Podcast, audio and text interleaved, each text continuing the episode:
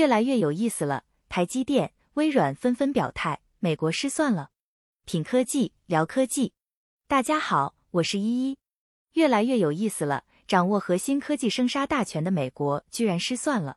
今年，美国对华为的打压更加变本加厉，为了最大程度的限制华为，展开了全方位、无死角的轮番攻势。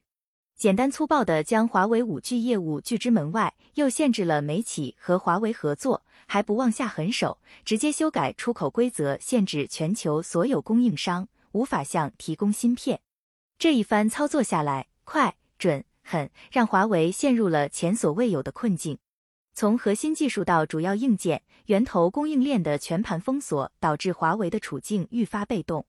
虽然面对种种不可抗因素，华为也做好了最坏的打算，一方面不断加快推进自主供应链体系的建设，另一方面尽可能争取和其他合作伙伴继续合作。目前看来，美国对华为的制裁并非就没有任何缓和的余地。就在不久前，台积电董事长刘德音在接受媒体采访时表态，美国限制全球多家供应商跟华为合作的决定。对市场是一个伤害，禁令会导致全球多家供应商成本上涨。如果继续僵持下去，对美国供应商及消费者都没有好处。很显然，虽然台积电因为受到禁令的限制，从而导致不得不停止向华为输送芯片，但却也是身不由己。毕竟，华为是台积电难得的大客户之一，失去和华为的合作，对台积电没有任何好处。与此同时，禁令引发的后果也将造成全球市场的一大损失，导致厂商的成本上涨、收入减少，不但无法为任何一方带来任何实际利益，反而只能带来损失。有意思的是，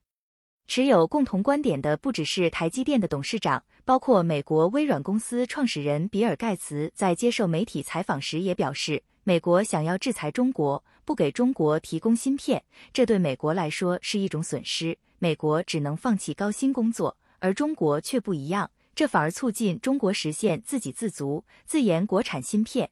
无论是台积电、微软、华为，又或是其他科技行业的顶级大公司，都受到禁令不同程度的影响，而结果显而易见，最终只能造成损人不利己的局面。受禁令限制的所有供应商都会因此收入减少，市场份额衰退。而身为全球第二、中国第一的手机厂商。华为也将因芯片以及供应链方面的限制而陷入困境，在不惜代价的禁令之下，没有任何赢家。不久前，华为轮值董事长表示，一旦获得许可，华为愿意使用高通芯片。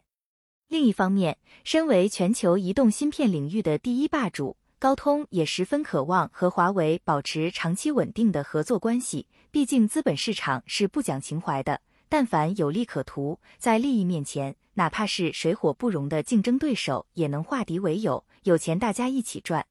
从宏观角度上看来，美国禁令的出台在短期内造成华为不小的困扰，但与此同时，在巨大的压力下，也在迫使中国半导体产业的加速发展成型。受禁令限制只是暂时的，随着国内对于半导体行业的投入持续追加，我国的半导体行业未来可期，在芯片领域受制于人的局面终究会被打破。而这一点也是美国最大的失算。多位业内人士表示，美国对华为的打压制裁并非坏事，被动的局面也在促使中国半导体行业朝着自主化的方向发展。